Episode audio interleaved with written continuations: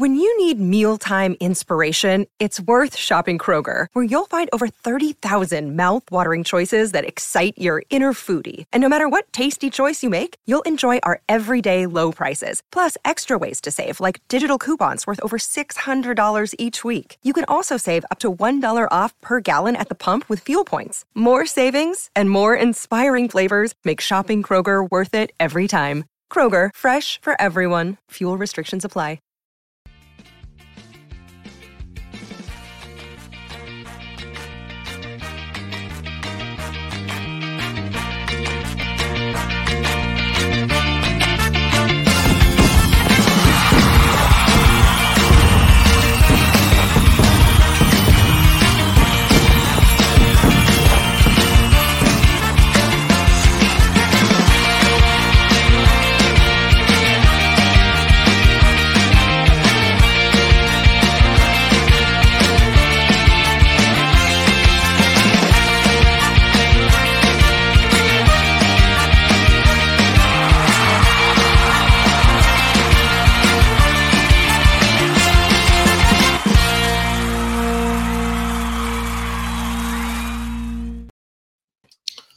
Right. Hello, everybody. We're here for another episode of Explain Yourself.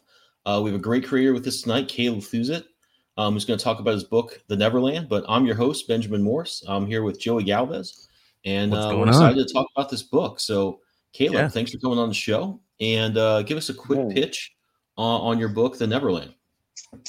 Yeah, thanks for having me. Um, so this is issue four of my Neverland series. It's uh, basically a standalone sequel to the original Peter Pan novel, but it's about a kid growing up uh, during a global pandemic.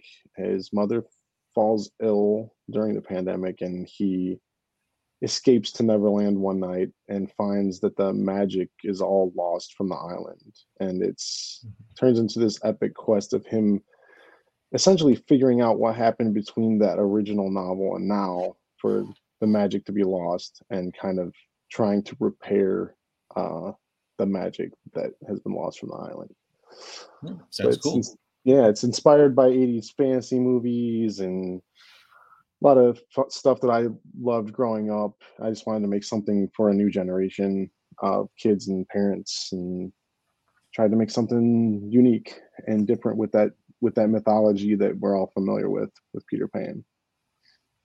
Yeah, that sounds like a great angle on it, which is, you know, I'm always looking for in stories like what's the what's the central question or like what's the thing that's going to keep me you know, it, maybe the art looks nice, maybe the cover was cool, maybe I like the things it's playing upon or the genre, but if there's like a question that I need answered, that's what really, you know, keeps I think people coming back. So it's uh, it's cool. Like there have been so many people picking up these kind of, you know, public domain, you know, sort of mm-hmm. mythological properties. Um, but I think that's a really cool twist on it. And um, I'm going to throw the campaign on screen here real quick and make oh, it yeah, full screen. Sure um, so we can see some of this great art. Because um, I noticed you have a, a, really nice art team uh, on this oh, book. Thanks, yeah. um, really nice art, really great colors, um, and that that's looking great. So, um, tell us a little bit about. Um, I guess you've done issues one through three, and you're this is is this the is for the end of the story, or is this just a, another chapter, and it's going to be a few more issues from now? So this will be five issues total. Um, we're getting to like the main meaty action goodness of this story, and um, so issue four is really like where it really ramps up.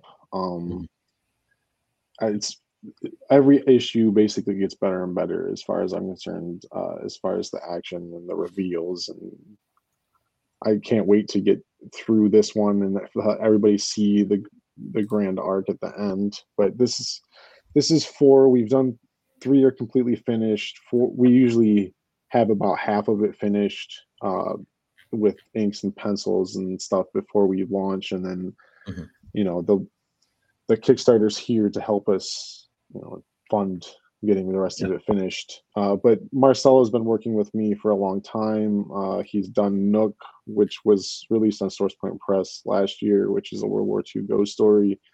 Mm-hmm. He did that with me. He did a sci-fi series called Flytrap with me, and uh, he's doing this, so we've been working together for many years now. Um, he just his he, we keep challenging each other to do something cooler and cooler with with these books, and he never ceases to amaze me with the covers. Um, uh, my friend uh, Daniel Hill did the variant on this one, but as you can mm-hmm. see on the left there, that's the actual original or the official cover by Marcel Marcelo mm-hmm. Biot, and uh, my favorite one he's done so far. But uh, Robert Nugent, who does the colors for us, he did the colors for this cover too. He's uh, does a lot of stuff for Source Point Press, and he's pretty well known. He's actually just uh, started working on Spawn kills every Spawn. Yeah, I saw that. So, which is ridiculous, but so he's kind of like on the cusp of leaving us all behind. But, but he he vowed that he will finish the Neverland with us. So uh, I'm hmm. excited to have him for the at least the last two books before he decides to ghost us after this. No, but he's been doing the colors. He did the colors with us on Flytrap too, Marcel and mm-hmm. myself. Uh, but you can see I pulled out some panels here, gave you a little bit of the story, um, and then you get the big blown up, beautiful cover that Marcel and Robert put together. Mm-hmm. Uh, went through some basic rewards, but I want to get down to show you the variant covers, which uh, well, let me let me stop here for a second. So Howie Noel, who's a guy I met through doing some live shows a while ago, um, he has been doing these pinups for us every campaign, and they're exclusive to backers on the Kickstarter. So every time you back a single issue of Neverland, you get you would get one of these pinups, and it's like a collected mm-hmm. little series of cool pieces of pop art that he did for us. And there's going to be a fifth one, so it's like a going to be a nice little collection of sweet art that he put together. Cool. And you can pick up all the old ones too on here. I tried to make it. I, I don't have a ton, but I want to make it available if people like that kind of stuff. And then yeah. I have my other books. Marcelo's doing some sketch covers, but uh, you can get all of the other books that we've worked on pretty much through here there's Marcelo's other official covers for the issue one, two, and three. And then I'll kind of wanted to relate what things kind of inspired my writing and story for this 80s fantasy movies and mm-hmm. Sandman and Locke and Key. But the we do an 80s fantasy film homage cover. We've been I've been working with a few different artists for these, but Stan Yak did the first uh, cover there for that's like the never ending story. And my friend Sean Langley, who's another Ohio artist, did uh, the Willow and Krull covers for us. And then our new one, Daniel Hill, just blew me away with this uh, Labyrinth mm-hmm. homage cover, which is honestly like my favorite piece of art that's come out of the series. It's just it's awesome. It so, is really cool. So I mean, one of the things I think is really cool about seeing all this is um, and I, I, think the thing that really popped out and, and, kind of speaks to this point is the color being really strong. Uh, it looks like you're kind of taking a, you know, we're not just continuing the story of, you say, Peter Pan or even like what you see in Hook and, um, you know, really carrying it through a logical, you know, what you'd expect would be the next stage of that story or that world.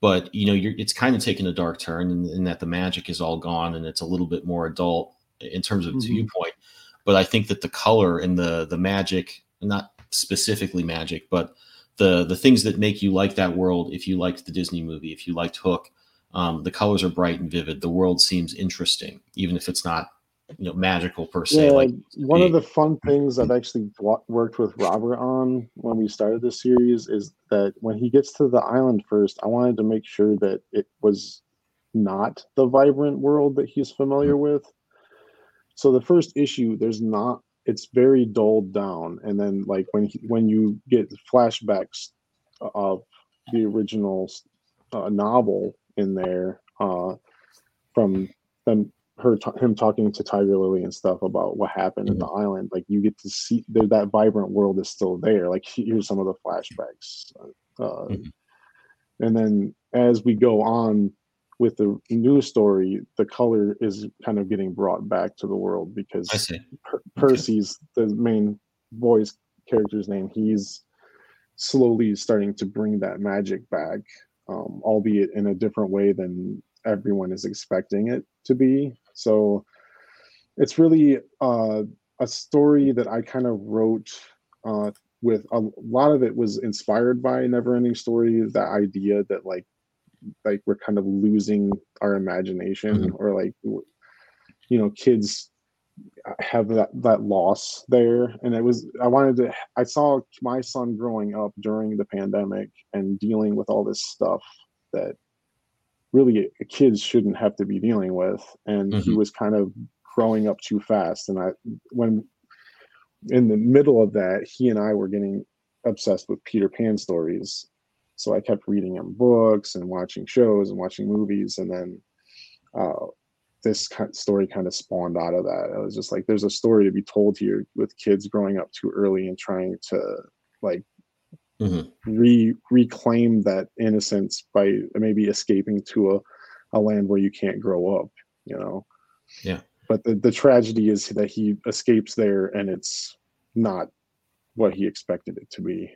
Mm-hmm. And that's kind of the whole point of the story. Um it's it's the idea that that we're living in a world that's changed and maybe the new generation's the one that's going to kind of embrace the change and mm-hmm. it is to kind of move forward and accept that you know life can still be good even though it might be a little different so yeah yeah I think this has i can just tell from looking at the art it's got i think a lot of these things that take you know I, this is almost too drastic an example to be um, or too good an example to be relevant but like when you look at those people taking Winnie the Pooh, but it's like a horror movie now, just kind of to, to be yeah. a little edgy and ironic. Um, a lot of the things that where they're going to take something old and, and reimagine it, it goes very much the other way. Or they take some you know golden age character, but it's like super dark and depressing and, oh, yeah. and, and ugly. And I think this has the uh, the idealism and the the the good, I would say optimism uh, at least, you know, not oh, that there's no yeah. difficulties in the story, but it's what I like about what I'm seeing with this is that it's not. I think a lot of those things where it's like, well, if I like that old property, but you're giving it to me and almost subverting it completely, it's, it's like exactly. Whereas I, I think this is, that. Yeah, yeah I, I, feel like if I like that stuff, that's all still here. Yeah, there's two things I wanted to avoid. I didn't want to just make a dark Peter Pan mm-hmm. because everybody that's like the go-to like i'm just to make a dark version of whatever fairy tale this is i didn't want to do that i wanted it to be a new story that had the heart of the original and i wanted it to be relevant to the time that we're mm-hmm. living in so uh, i just i honestly that's kind of how i write i feel like if, it, if there's no purpose to the story that i'm telling then i, I don't yeah. have the passion behind it so i wanted it to be something that had meaning to it yeah, I think it's a good mix of that. I look at um, you know, like the, the last three Star Wars, the you know, the, the last trilogy they made, it was like the most repetitive thing, and it mm-hmm. just felt so weird and odd and like it, it, really empty, and that it didn't really speak to a lot of. Yeah. Uh, you, you, look at the first one, you get why it was a success when it was released. Um, it was the right movie for the time, and even though it wasn't very much of the time uh, that it was mm-hmm. made and released, it it spoke to things. It, it fed a need that was there. It, it, had a lot to do with it. It was a response to it.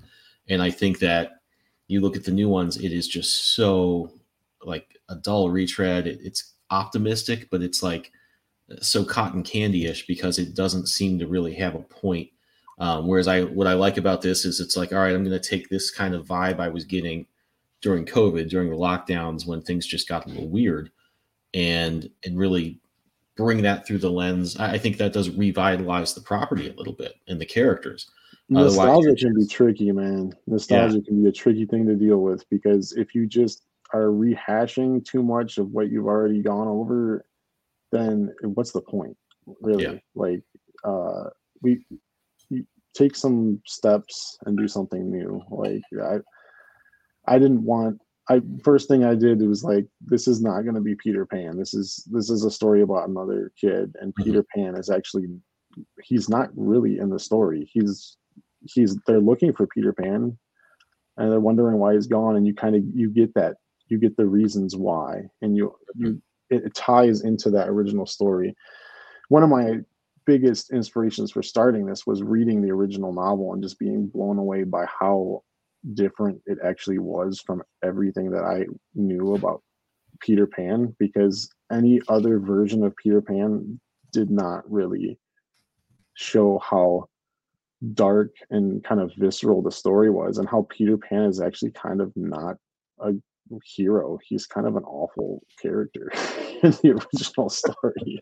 but I wanted to to kind of have that in that inject that darkness in the original darkness that that that Jan mm-hmm. put in there into here without you know maybe without the racism and stuff that's originally in yeah you probably you probably leave that out.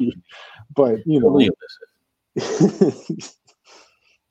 well and that's the thing if you look at god never ending story that got dark at points or really sad. I mean that's I, I, think people forget that you do need those moments to well, anchor your story and we, anchor your we your sell our we sell our audience and our children short like i would say children are so pick pick up on things a lot more than we realize and i wanted to mm-hmm. write this not only for kids but for parents. The parents that grew up with those stories will love this because it has that heart to it and then i wanted to kind of give a new generation a mm-hmm. reason to have a story like that again where because Neverending Story to me, when I was a kid, I was just like, this is a really cool adventure story. And like you remember Falkor, and you remember like the grand epic fantasy of it all. And then when you're older, you're like, Jesus, this is like a metaphysical, yeah, deep story about us losing all of our imagination and creativity. and you didn't realize that when you're a kid. You don't you don't pick up on all those things. Uh, and then I just wanted to have something that had those layers in it and something that mm-hmm. everyone could kind of like you could read this if you're an adult you can read it and enjoy it for probably an entirely different reason than a kid would pick it up and read it but everyone yeah. can, can get something out of it. Yeah and that's i think that's what that's why we go back to those old movies. I don't think it's just nostalgia per se. It's those had a lot of depth. Those were like movies that were made for kids in that time period which is oh, of course yeah. growing up. Oh my god! Yeah, depth. They're they're not just like I don't think people revisit them or regard them as classics uh, because we grew up with them.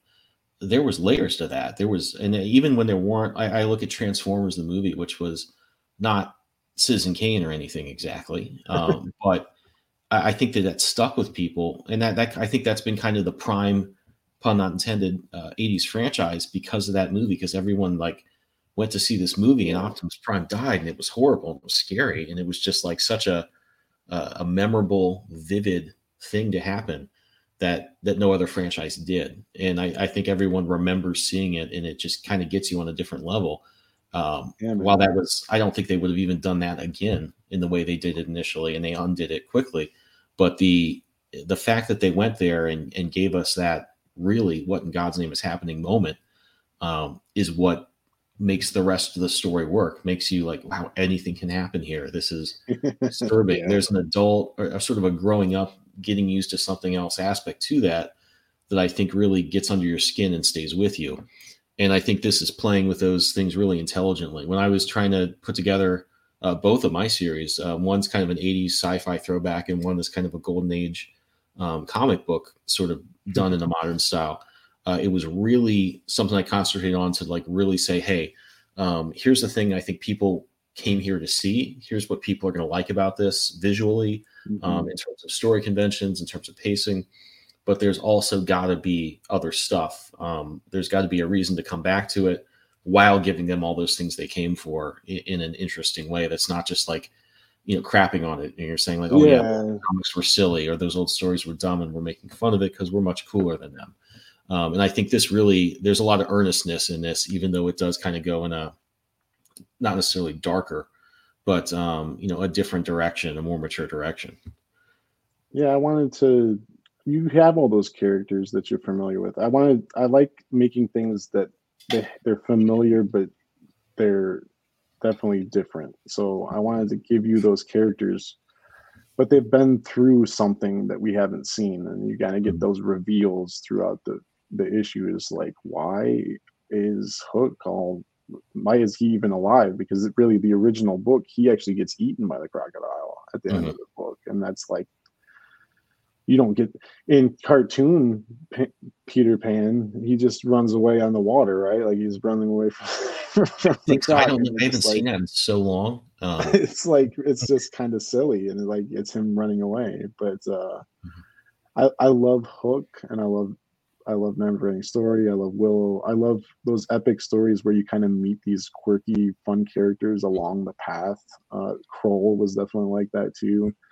Um, and I kind of wanted I wanted you to have you have a reveal of those cool quirky characters and but there's definitely a vast difference in what th- their history is has changed quite a bit. You, Tinkerbell is not the Tinkerbell we know.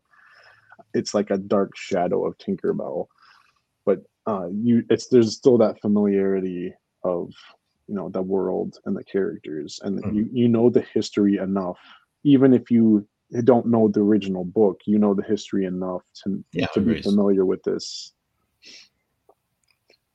Really familiar with those characters in that world, oh, and yeah. I think there's, I, I, think that's something that people don't pay a lot of attention to, uh, in you know writing or even just criticizing stories.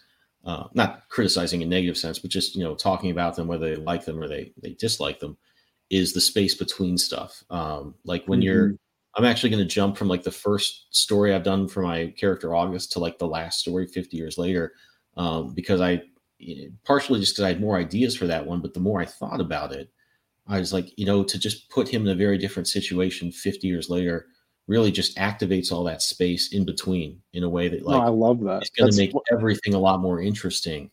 Uh, to you, me, that's what made know. Star Wars Star Wars. Yeah. They just threw you into it, and you're like, "What and what world is this and who are these people and you just kind of have to like you're you're just part of it and you have to figure it out as it goes yeah and, and I, the I things they that. never explained or showed until they you know ended up doing them they were so much cooler when you oh, just oh, imagined oh, yeah. what the clone wars were what this was like what that was like um, and i don't not to knock it exactly those movies they i think have a little more integrity than the newer ones um, in a lot of ways but eh, everything that they just alluded no, to yeah, in the first I, one, you're like, oh my god, that must have been so cool, and you had it in your head.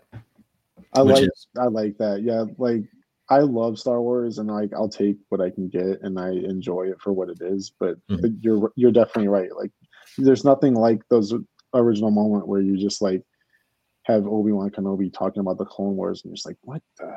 Like yeah. this, all this history, like what is crazy. Like I want to know more about this stuff, and it's like that's one of, one of those hard things where it's like then everyone has expectations, right? So when it actually is revealed, you never really know how it's going to turn out for an audience. So yeah, but I give I tried to give you bits and pieces of that in between uh, the book and now, but I don't give you everything. I, I give you I give you why Hook is here, and I give you the the most important parts. But I still like I want to I want to have some imagination mixed in there and some I want kids and mm-hmm. parents to be like, oh, what what else? Like what happened to Smee? He's all gnarled up and stuff. You don't necessarily see all that, and it's like, well, he's been through some crap. Like, yeah. Well, and that's that's where your mind goes to work. I think that's there was a description on one of the extras for uh, the Batman 1989 movie, and they were talking about the logo they did, which was a little more complicated than the bat symbol uh, as it had appeared previously. Like it had this extra set of uh, points on the wings, I think specifically on the bottom. And the guy was said, like, at first I didn't like it. I was like, is that like tonsils or something? Like, I it was a little too complicated. It didn't instantly read as the bat symbol to him.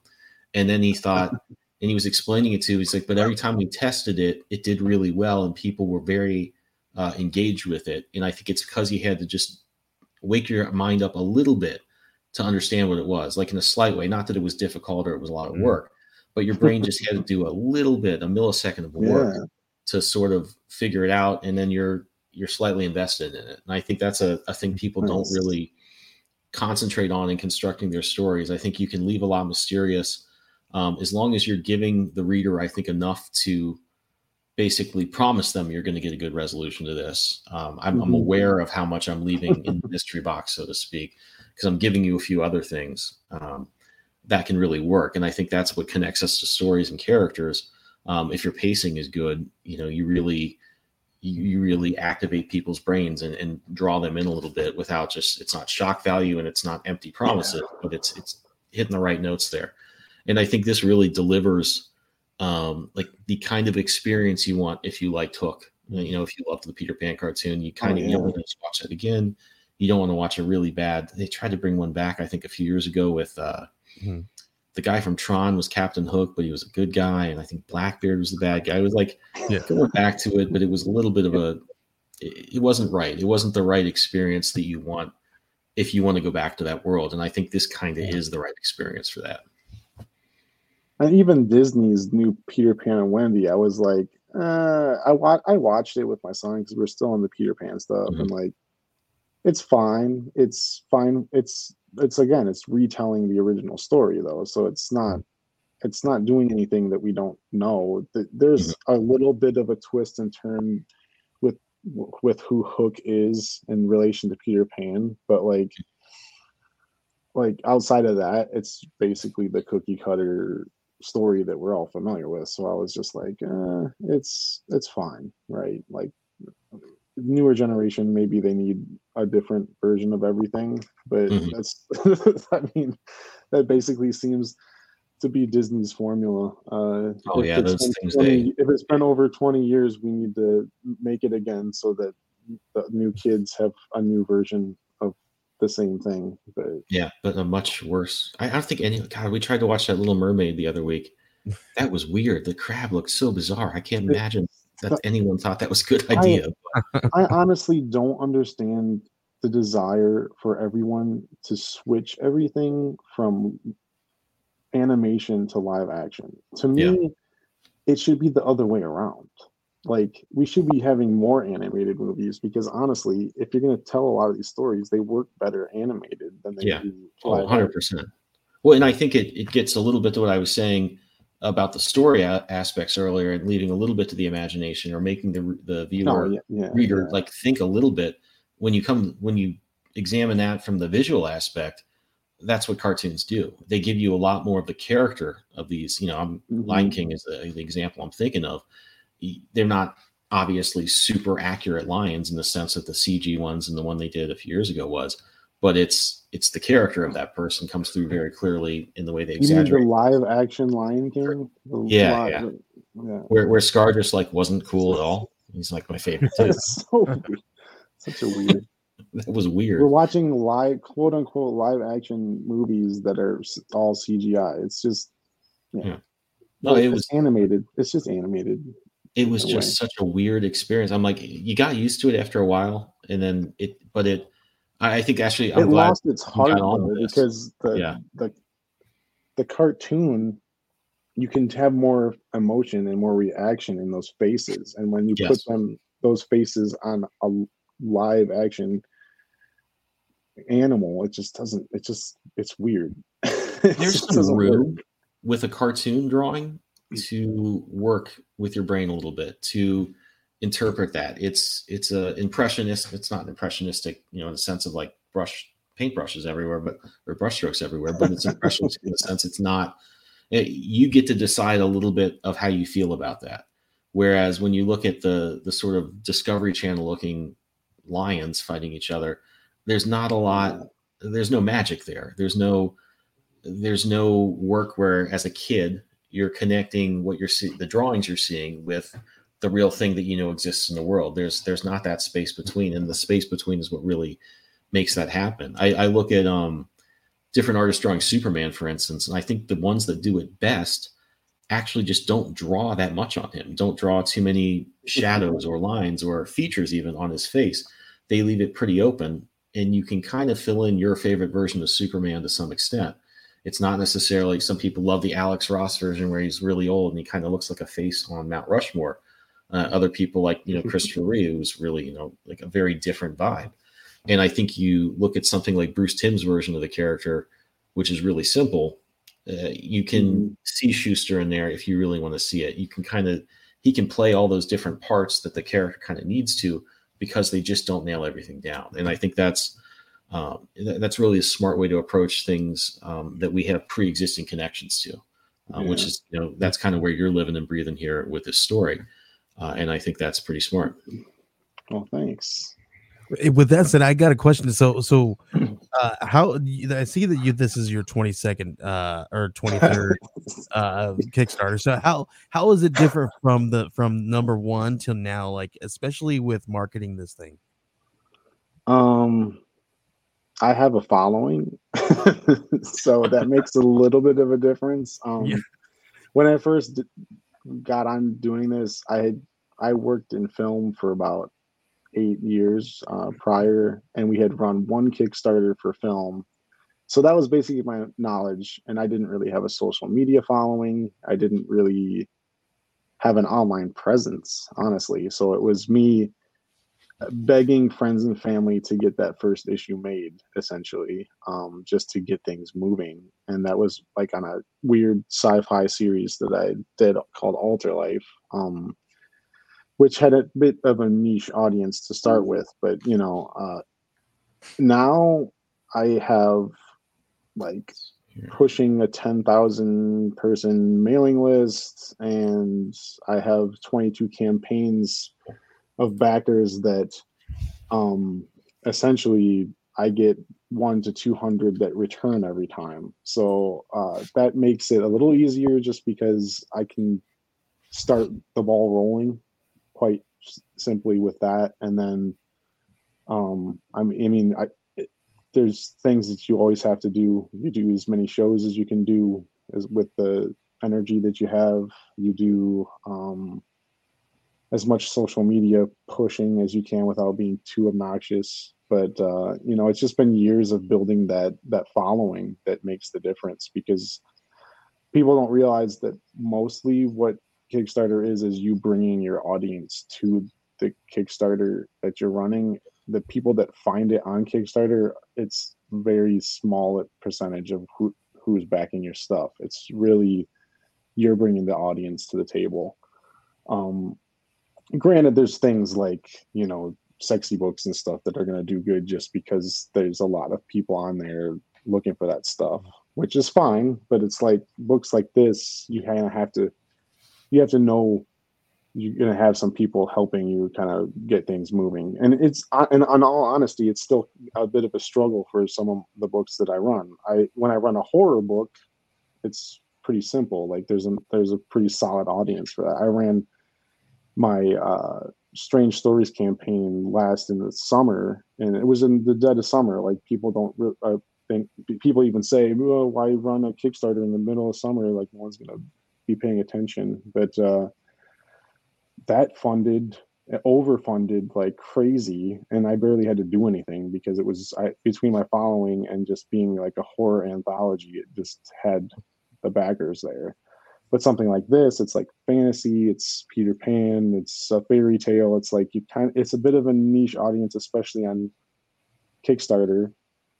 So it's a bit of a struggle. Um, anything that's kind of more geared towards kids like a lot of people are going to think that this is more geared towards kids even though it's really for everybody. And honestly it's more for adults than it is for kids.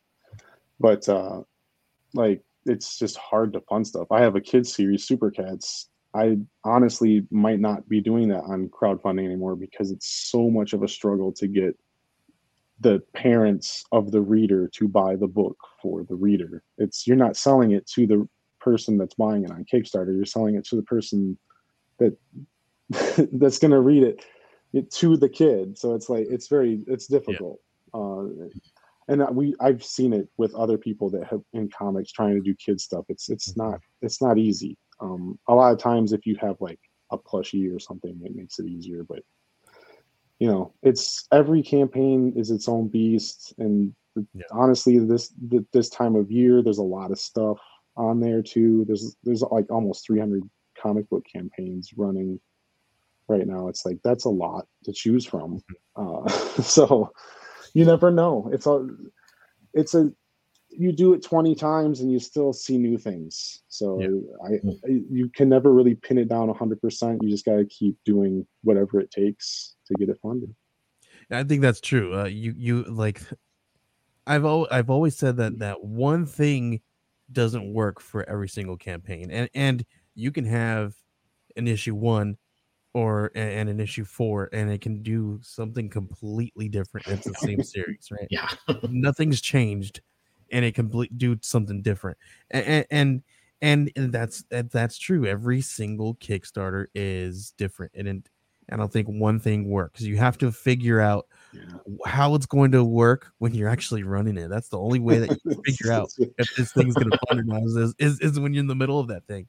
And and, it- and that's the one thing that people don't really realize. I think you had it had it had hit it on the nail there where uh on the head there that where you said um uh you, your base grow your base right and Mhm. and, and i think i might disagree just a little bit where you're where you're talking a little bit about bringing your own base right i think that's Mhm. great right but for, for, but for somebody who doesn't who hasn't started or has never created a, a kickstarter i think helping grow and grow your base is is a better uh focus rather than trying to figure out okay well i need to bring my base over i think you need to grow your base Mhm. first in order to bring it bring it over with you when you bring when you do stuff right? Because when you grow that base you think about it like a family right? You your family they you hit them up you say hey i'm doing this real this thing right? And they all back you no matter what they're going to throw money at it because it's you. That's the kind of base that you want to create is is a base where they're going to just throw money at it because it's you. And the way you do that is by throwing money at other people and just because it's them.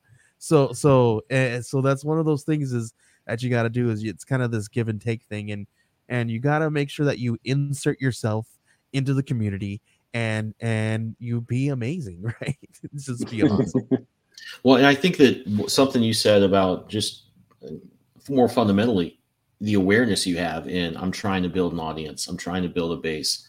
Um, Mhm. I've heard a lot of people talk about that, um, but I mean, I I've looked at other people going with like really high goals uh, or you know just really ambitious projects at the outset. Um, when I was Mhm. starting Scarlet Twilight, I was like, I'm just gonna do one issue. I want to keep the costs as low as I can and still make sure I'm just not gonna lose money um because i just was like i'm just this is the first time i've done this i don't have a huge following on any necessarily one social platform um and my whole goal was just like hey i want to build this on kickstarter bring people into the story and, and more generally just into my work but that was the goal really um was to just make it as easy as possible for for people to do what i hope they'll do and i think that's something that i i when when i've talked to people or especially when i've seen posts of people really being frustrated saying, "Oh, I'm shouting into the void," but they just keep shouting into the void instead of thinking like, "Could I plan this Mhm. differently? Could I get help on this part of my project from somebody else? Um, could I even just reach out to somebody for help and say, "Hey, I'm hitting a brick wall here." Um, you know, like Mhm. keep trying something different until you find what works. You don't need to bang your head against the wall Yeah. over and over again. Oh. Um, but I think that comes from having realistic goals, and I think the right goals for where you're at in your, you know, in your your status within the community, with what the books you produced, um, and with the audience you built. Um, and it sounds like you're a really good example of somebody who's done that, and and I think been paying attention to that at every step. Absolutely, man. Actually, one of the most recent things I did last year was I uh, started a group. It's kind of a little bit of a private group. I we we share it as much as we can, but it's uh, basically we do cross promotion for each other for Kickstarter, and it's it, it turned it started as just like a, a Facebook group, but now it's like this weird chat. Like we just have this ongoing chat that just is forever, and like basically I tell people it's like just mute it when you're not running a campaign, but if you are getting close to one, bring it back because like we just we it's just like an ongoing conversation like hey helping each other out with all the aspects of kickstarters and is that what's been going off on my phone over here somewhere but it's like it's seriously a, been a vital resource because we have if there's 10 people in that group running kickstarters at the same time we're all cross promoting during updates we're sharing on social media when people are struggling it's it's Yeah. just or if you're just like mentally at wits end with running the campaign which everyone gets to that point it's about week two between week two and week three if you're running a month one yeah, everyone gets to that low point where they're just like, okay, I'm at a brick wall. Like, what can I do? Like, I'm gonna feel like I'm gonna give up, and then you, you can Mhm. jump in this chat and just be like, hey, can you guys shout out for me, or just like, you, maybe one of those guys will just throw a in for helping out like the digital for a day just because you're having a slow day with no backers or Mhm. something and Yeah. it's like just enough to get you kind of that motivation back and get you the ball rolling again because it, it's even a slog like i was telling you guys like the, the, i've done three of these campaigns and they all went pretty smooth and then this fourth one kind of is just like slowly chugging along and i'm like It's- man It's a tough time. what It's just a tough on?" time. and i'm like this is this is a rough time but it'll get there like i i know but i should know better because i've done so many of them that just like the uptick from this point will be fine. But it's just you you just get in your head. And it, that group that i created kind of helps helps us with that. Well, I, I think there's something to be said for that, not just in terms of morale or direct assistance, like you're talking about with getting shout outs of stuff, but like, you know, I've, I've been watching a lot of streams ever since I started doing Kickstarters just to see what people are doing, what works, what doesn't. And I mm-hmm. mean, there was a time, like, just for example, where Facebook ads were, I think, getting like 10 to 1 returns for people. It was a really good idea. Now, by the time I heard that, it, that was not the case. But, you know, I think if people are talking a lot more, you're going to figure out that thing the next time whatever it is happens and Yeah. more people will be able to take advantage of it which i think is going to you know grow their audiences individually and also just grow you know the more people that get used to buying comic books this way i think the better we're Mhm. all going to do Mhm. that's the big thing there's such a uh, I look at even switching from kickstarter to zoop and there's so many people that are like there are a lot of people that were like oh, i'm sorry i just don't want to go over to zoop for whatever reason which i can respect and there are people that are just like I hate Zoop so much. And I'm like, what did Zoop do to you, dude? This is crazy. there's but there's a resistance to just doing anything new.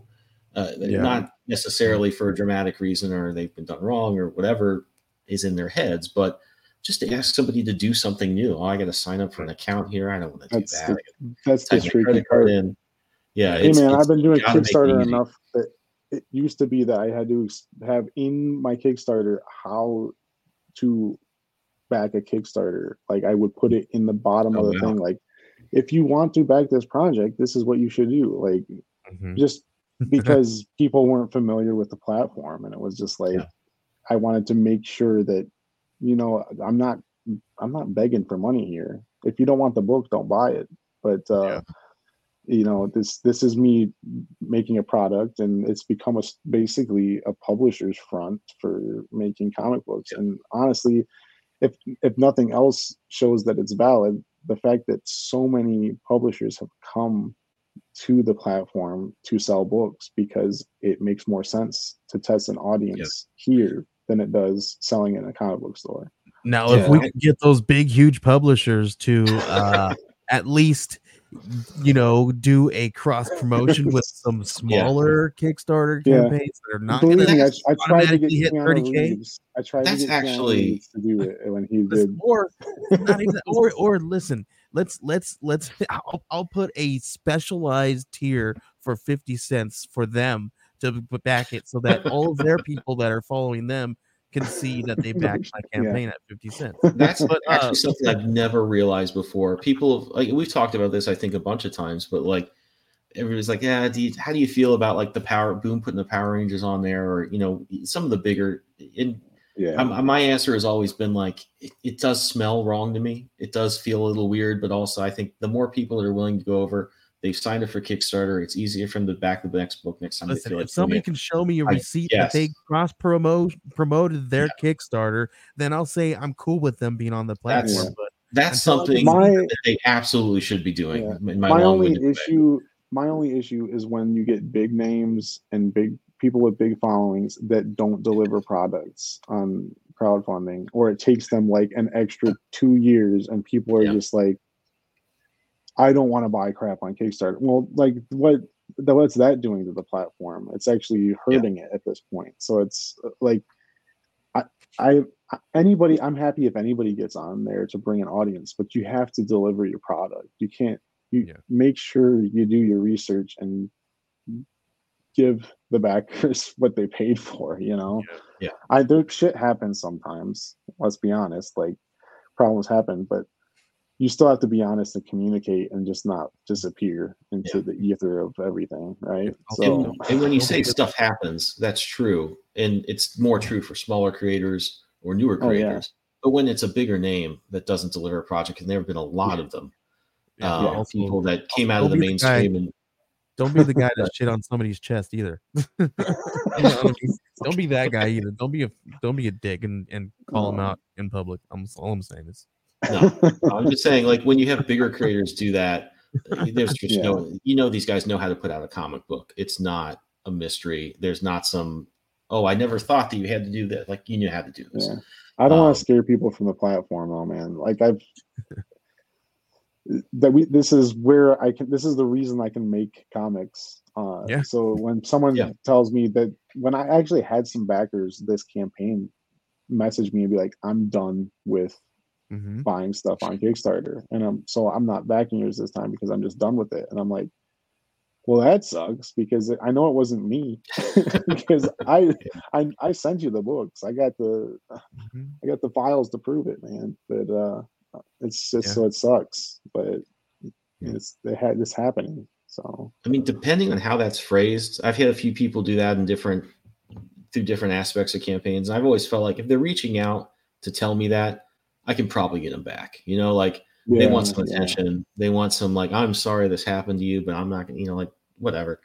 Um, but that Then- obviously then- that's something people are the people that don't say anything to you about that. That's what I worry about. That's when Um, you that's when you slide them the, your email or your you you slide them that link to your to your uh your store of your website. so Yeah, they can That, buy that too, absolutely. yeah, exactly. I was, I'll just be like, well, you know, when it's finished, here's my PayPal. right? I'll give you I'll give you the ex, an exclusive deal, man. We'll hit you up with the Yeah. first one each time. Yeah. Um. I, I wanted to ask another question about about uh about uh marketing and stuff, man. Is uh so how and I know it's not um I know you have the the kids books and all this stuff. So how do you Mhm. how are you go, go switching the marketing from that? Because you did mention a little bit you're you have to with kids books and kids and that, that world you're selling to the parents and then this you're kind of selling the story and selling like w- the products and things like that how are you how how do you switch from the two and how do you see the differences between the two doing it through direct market uh and then and then doing this in the in the kickstarter so it's hard. Um, I haven't really got it down for the kids stuff. Um, I'm still kind of toying with it because honestly, my kids books sell better than anything else that I have when I'm in person. Uh, I gotta tell you, I own, I own, I own them all. Honestly, and- and I, I'm, I'm serious. I, they're in there, and my kids love them, and so they're, it's worth it.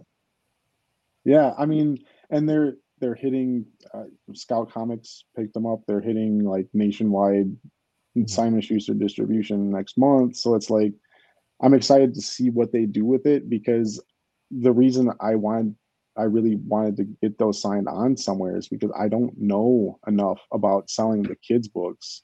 Because when I got into this, like it was just me learning how to do the sell the comics. Mhm. and so it was like sci-fi and horror and stuff like that. So it was basically when i was like hey let's make a kids book i basically just hit the reset button when i did that because it was like 90% of the people that had backed my stuff before did not come to back kids books. So they just didn't. Um so was rebuilding an audience and i didn't rebrand i village comics is village comics because um, one of my idols is neil gaiman and he he writes everything, right? He writes kids books, he writes dark horror stuff, he writes everything. And I'm like, I'm there's no reason to like have a different I'm not gonna be Caleb that writes this and some other guy that writes that. I'm not gonna rename myself. So I was like, how am I gonna do this? Um, so basically to do the supercat stuff, I had to kind of go back to the drawing board and say, well, let's ask friends and family to help with this and then I started reaching out to just like educators I knew and bookshop owners and stuff that might be interested in carrying kids books or having me in for like readings and stuff like hey if you come back for a retailer tier I'll come do a signing or something at your bookshop and Mm-hmm. It's like it's honestly just a lot more work to get those kids books funded on crowdfunding because you have to do all of that other stuff.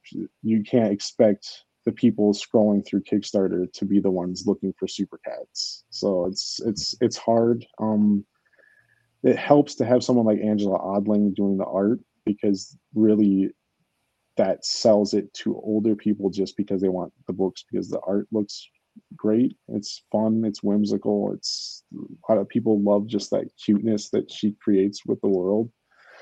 And the funny thing is, I, I did coloring books. Those things sell faster than anything that I have because it's that art and everyone buys them. Like the adults buy them and, and then the kids want them too. So it's like do you do those as add-ons to a campaign, or do you just sell those separately? Completely. I started them as an add-on, but now they're actually going to be part of the box set thing that Scouts releasing okay. in October. So it's like you're going to get like the full how to read with. You basically learn to read with comic books through Super Cats, and then you get the coloring mm-hmm. book thrown in as a little bonus. But right. uh, yeah, I did that as like an add-on I think during like the third or fourth book, and then I did like a remastered version on the last one we did, and expanded it and add all kinds more fun stuff to color. And then Scout was like, "Hey, why don't we do that too? Because coloring books sell, man." And I'm like, "Yeah, yeah, they do.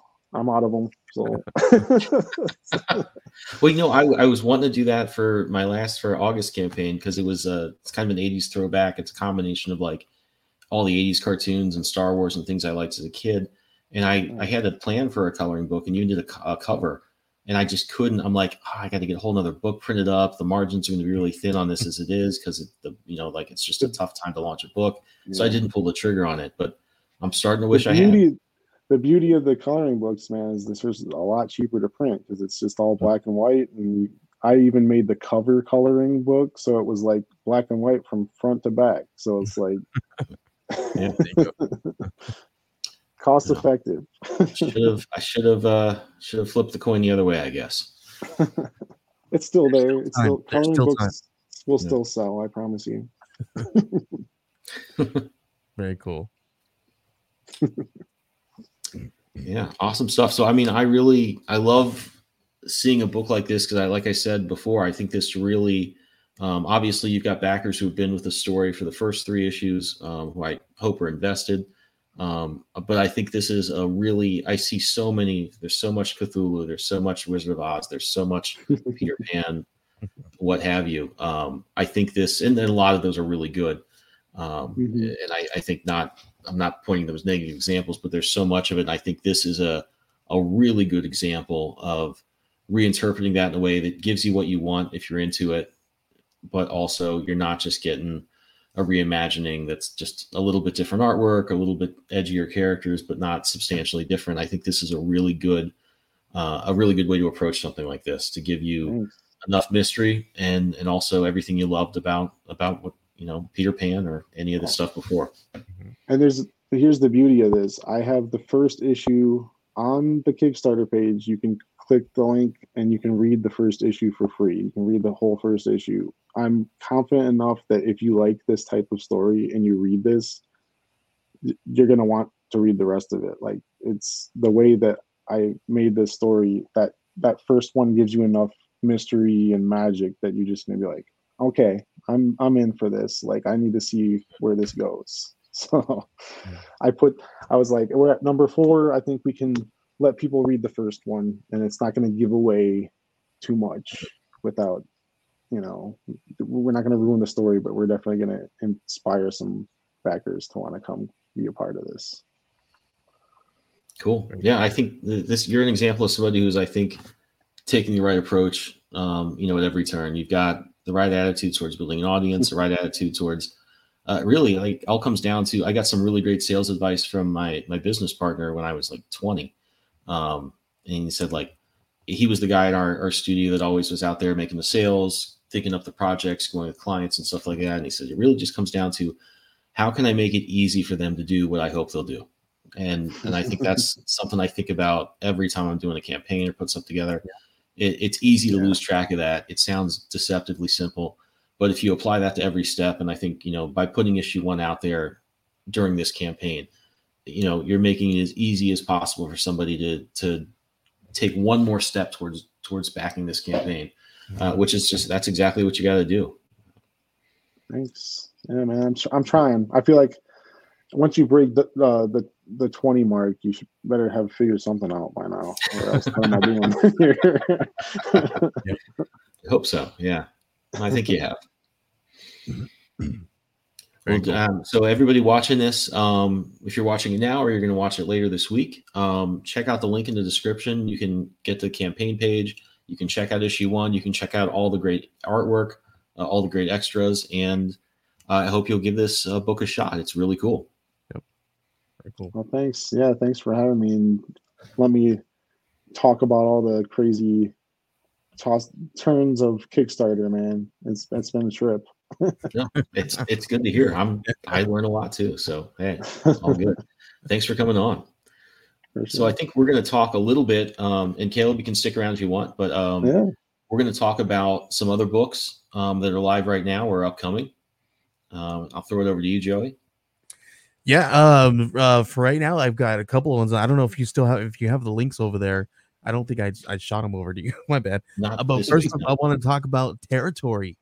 Um, territory is. Let me see. I, I have it pulled up on my side over here, but I I totally I'm off now because I was looking at Caleb's and I and I was and I'm now I'm not prepared because I was looking at his book. um. So anyway, territory is a is a book about about kaiju. You guys like kaiju, right?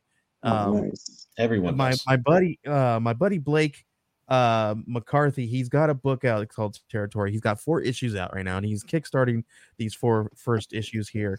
Um and, and so it's the fourth installment of a of a five issue mini that he's doing.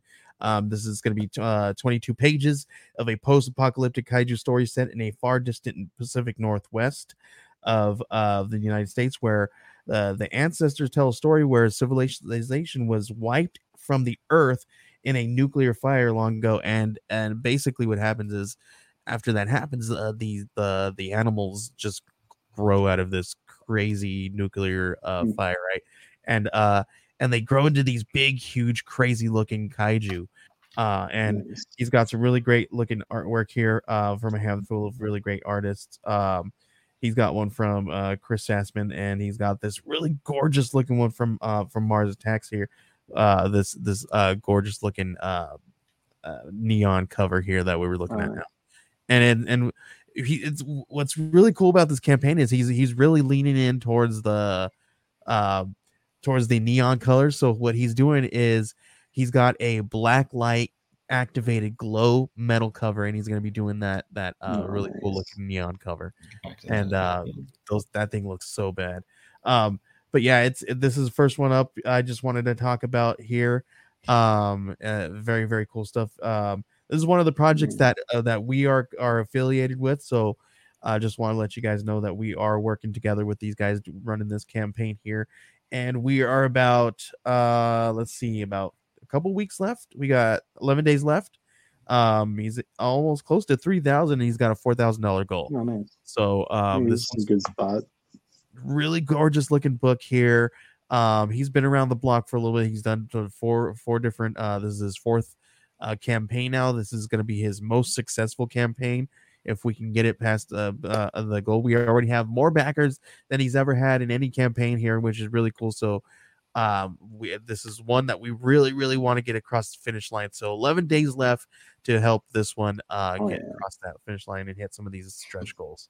I would Um, say bag it because it's gonna get there. It's gonna get there. Eleven days. You got it. You got. This. yeah this one's this one's gorgeous looking and and there's no way that this one can can But we got another one here that is called um stay cool uh this one's from another one that we are, are working with as uh is a canadian uh uh fella that we know um his name is adriano and he's got this book called stay cool what this one is is is about is um it's about a a uh a detective uh she she uh goes investigates this kind of this black site this this science science lab spot right and they this black ops kind of spot and and, a uh, black site and they for some weird reason her colleagues start to burst into flames into spontaneous combustion and so she has to figure out what's going on with this and and uh She has to do this before before time runs out.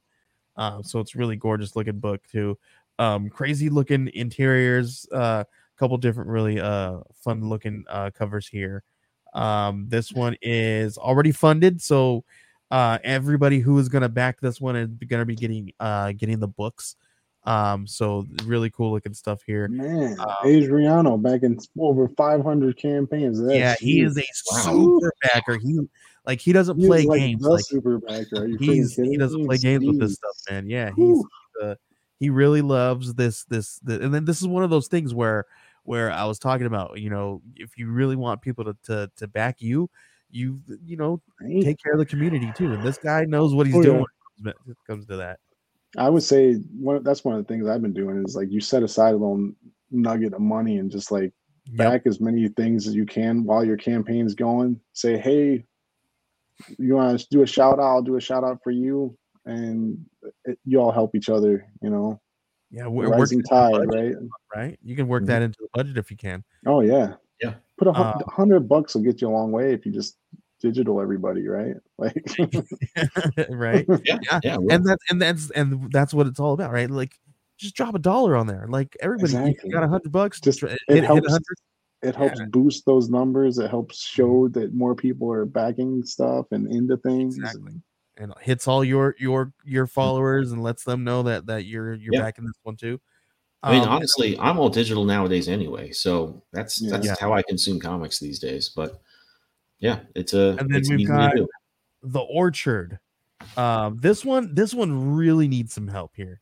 This is a brand new creator, um, a brand brand new. Their this is their first campaign, and it was a five thousand dollar, two hundred dollar goal. They're only two hundred and seventy three dollars in on this one, and it's thirteen days to go. Um, this one uh, follows a handful of uh, super powered people, and they this facility called the Orchard kind of wants to oppress them, right, and kind of like you know, mani- uh, you know, take advantage of them and their powers. So this is kind of them. This is kind of like you know, think of like, like New Mutants, right? Um, Mhm. and, and like that movie that they dropped out when they were in the in the like have to escape this place. Think of something like that. So this is the Orchard. Got some really cool looking covers, really great uh uh looking tiers and stuff there, but they need some help on this one because uh they've uh only got 13 days to go and they got quite a ways that they're only about 5% funded on this one and they're they're a bunch of they're a great group and and uh, this is their first campaign but they are you know that's that's one of those things where it's really hard right you um don't That's- have much of a following part, right? hard to Yeah. The get trickiest thing is that first is that first breakthrough. Mhm. It, it honestly might be one of those things. Get as much as you can now, and if you have to hit that reset button, then you got those people that you can just build that build the snowball, man. Like eh, that's the best you can do. And 13 days, it's going to be a, a trip to get that, but it's not. I've not seen it. I've seen people raise that in a couple days right too. Yeah. Mhm. Yeah. So so, you, so ne- if you we can get a know. miracle we can get a kickstarter miracle right Yeah, this this is a book that should be doing a lot better. I love this cover Oh, image. yeah. Those, those character sketches are really sharp. Um, I think the really. interior is pretty solid. And yeah uh, it, it's it's it this is a book that really like really should should be funny because of the the the synopsis right and and the way that this this is kind of gives you this feel of like this kind of like a new mutants kind of world uh that at least the movie you know in the movie Mhm. plot where they're stuck in that asylum. So this is kind of gives you that feel right and uh, it, I, I think they just need a little bit of help on that one. Um th- that's that's all we got live right now but we do have a handful that are be coming up. Um we have one from um band of bards that is going to be dropping called uh you guys have seen their their anthology the anthology that they did from the static. Um they dropped it out in the di- direct market. They also did another kickstarter but they had a situation where there was some mistake pages that were printed. So and and unfortunately they had to you know it, it, it was a big mistake. So now they've corrected those pages and they're going to be running back another campaign and this one's going to have a little bit more of a premium look to it. It's going to have some some some metal covers some new brand new covers uh and some really good looking um holofoil covers and metal covers and, Oh, and standard covers. Uh, very cool stuff. Um, they're still talking behind the scenes on what they're going to kind of bring out for everybody, but it's going to be a really fun campaign. Cool. Is there a pre-launch for that up, or is that still in the planning? Uh, yeah, there is a pre-launch for that. Okay. It is uh, from the Static. It's called From the Static, a horror anthology from Band of Bards. Um, I don't see if I, I, I have it's um geekcollective.net slash uh bards. So if you want to go there, um, and then so that's one there if we want to if, if everybody wants to check that out. It's just a pre-launch page up right now. Um, sorry, I didn't send you all the links to these. No worries. They're not that hard to find. And oh, then- and I remember this. They use the same font I did for Scarlet Twilight. I remember Yeah. this one. um right and then we got another one called incident report this one's uh geekcollective.net slash adm comics um incident report one and three one through three uh this is another like here, here's a there's a really fun little theme that's going on right now in kickstarter with um these different kinds of takes on superhero uh the superhero genre. Um this is another kind of super powered kind of people um but this is more of like a grounded kind of feel where superpowered people aren't really they don't go out and like you know you know save people or fly around and do things. They actually just have regular everyday jobs but they just happen to have superpowers right? So that one's that one's uh, um uh, up right now. That one's up for pre-launch as well um and then we've got one for pre-launch from our friends uh, over at um Oneshi Press. It's called Cohorts. It's it's also an anthology. Um and this one uh I should probably know a lot more about this one, but they just launched it up uh, not too long ago, but they've uh, they've they this is their 13th an- anthology, successful anthology. Um and uh it's 17 short comics from a diverse create um, amount of creators from all over the world uh cohorts. So this is one that they uh got in pre-launch as well right now. Um this is a really cool one. And then and Oneshi Press they put out all kinds of really great stuff. They're they're always Oh, yeah, running I've gotten some of their anthologies before. It's good stuff. good stuff. Yeah. And then uh one another one that we are in uh that we're involved, both me and um Ben are are running this one is uh don't push the red button. And this is a really cool anthology that our our buddy Oscar Osorio is running. Um, he's got a handful of really great looking creators that are that are um, behind this one.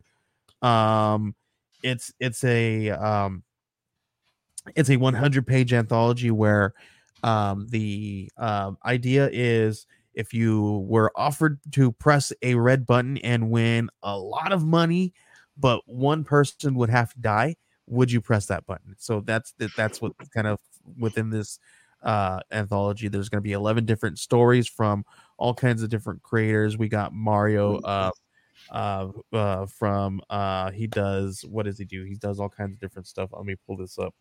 Um let me go behind the scenes here so i can see give you guys all the all the creators that we have. Here we have a really gorgeous looking cover from Franta- uh, uh, francesca fantini uh and then we also have another uh cover that's going to be coming from Leona Kangas as well. Um, so we have um, uh, Travis Gibb and his team. He's got Jerome and Gambit and his wife uh, doing some editing there. Uh, we got uh, Mario Mario Candelaria on this one. Um, so many different great great creators. Marcus on Anaso, uh, Marcus Anaso, Ignacio uh, Del Miglio is on here. We got Leonardo Nicholas uh, Nicholas uh, Nieto, um, Dan Brady, and uh, I'm gonna mess everybody's names up because they're all really awesome names. But check it out. you guys want to go and check this one out because it's a really cool looking um, uh, uh, campaign here, and uh, the the synopsis to the story was freaking cool. Even I, even I uh, submitted a story, but I, they were he was like, you know what, I'm not gonna pick you because you're helping me with this thing. No, just kidding. um, he, he could only there was hu- liter- literally there was hundreds of people who like submitted stories to this, and he could not cut it down to like 11 so he really had to pick 11 so i think what he did was he picked i think he picked everybody but he just said this is volume one he's he's not telling me I, this is just me assuming because of the, the conversations that we had on the back end but i think he like picked everyone and he's got like his volume set out so because he did no- mention to me about a volume two so so there could be a pot and so there possibly could be a volume two in the works. Uh, well, let's so hope let's this goes sure- well then.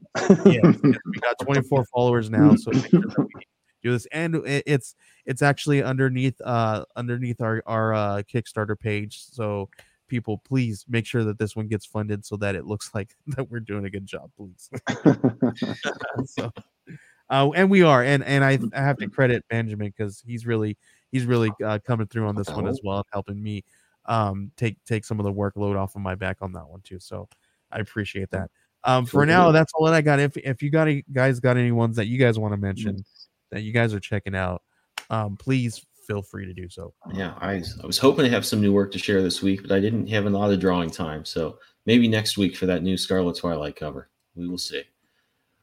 very cool very cool and and if you guys want to check out any other kickstarters please follow me on social media i'm always posting out about all these different creators that uh that are in the community we don't even they don't even have to pay me to do it And and awesome. I do like I do like the, Well, the- thank you.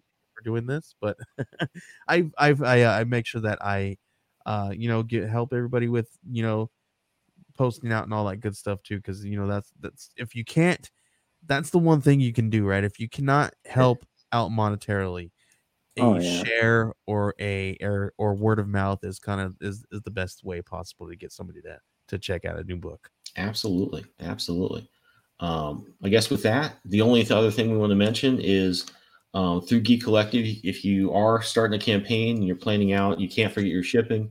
Um, we have a deal where you can get 10% off your mailers at Geek Collective 10 or at Gemini Comic Supply.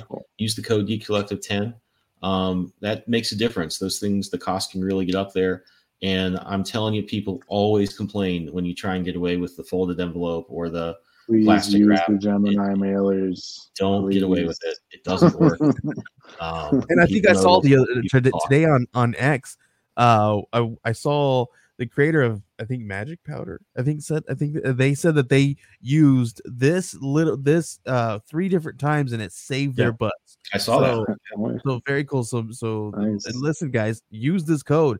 I, listen, I want to, I want to, I want them to see that we're actually using this and it's actually happening, right? So that they can bump it up to 15, right? That would be cool, right? So I want to get you guys a 15% off deal. Mm-hmm. And, and so let's let's make sure that we are using this as much as possible so that we can get that guys for you because this is not this this and it, and we do get paid for this because this it is an affiliated code but what we do is we put it right back into the show right back into the uh, the network and the and the creative studio that we have going on so that we can continue to do this kind of stuff for you guys and it kind of funds this show I'll be It does. using it. I'll tell you that much. yeah, it saves you I mean, money man I I- thought, Everybody I- say- gotta Go use ahead, the go Gemini mailers, man. You gotta use them. Yeah, it's you think way. you might get away with it, but it's not going to work. People will not only complain, they'll post about it online. It's Oh, just yeah. not worth it. You got to plan it out. So I've I guess- done both, so I know. I, I thought about it, but I ended up uh, when I had to send stuff out, still have a few Gemini mailers, and they they also work pretty good for when the sun comes in this window in the middle of the day. I can just throw a couple up there, so I'm getting a lot of use out of that. I think. Hey, it and check great this out. Like, listen, I'm I'm a guy who backs Kickstarters and I like to get books, right? So I, I'm okay with you guys reusing the Gemini mailers too. Like, I'd rather you send a oh, reused Gemini ma- Gemini Oh, mailer of ra- course. than not sending it in a Gemini. Hundred percent, absolutely. That's how durable them suckers are, man. You can use them Yeah. over and over again. Yeah. so just make sure that nobody else's address is on there. yeah, no, that's that's important. Yeah, you got to do that. Yeah. That's the Good big one. tip. Worth saying. Well, I think that is going to do it for us. Um, if you're watching now, thank you. If you're going to watch it later this week, thanks for checking it out. Uh, please go ch- check out some of these great books we talked about, and absolutely go check out the Neverland. Um, I think it's a great new step forward with the Peter Pan mythos. If you're into that, um, it's got a lot for adults, a lot for kids, uh, and I think this is a really intelligently planned out comic that looks like a lot of fun and gets you everything you want from a story like this. So go check that out and come back next week to see another great book and talk with us about comics. So, Caleb, thanks again for coming on. It was great to meet you. Of course. And uh, everybody watching, thanks for checking it out. We will see you next week.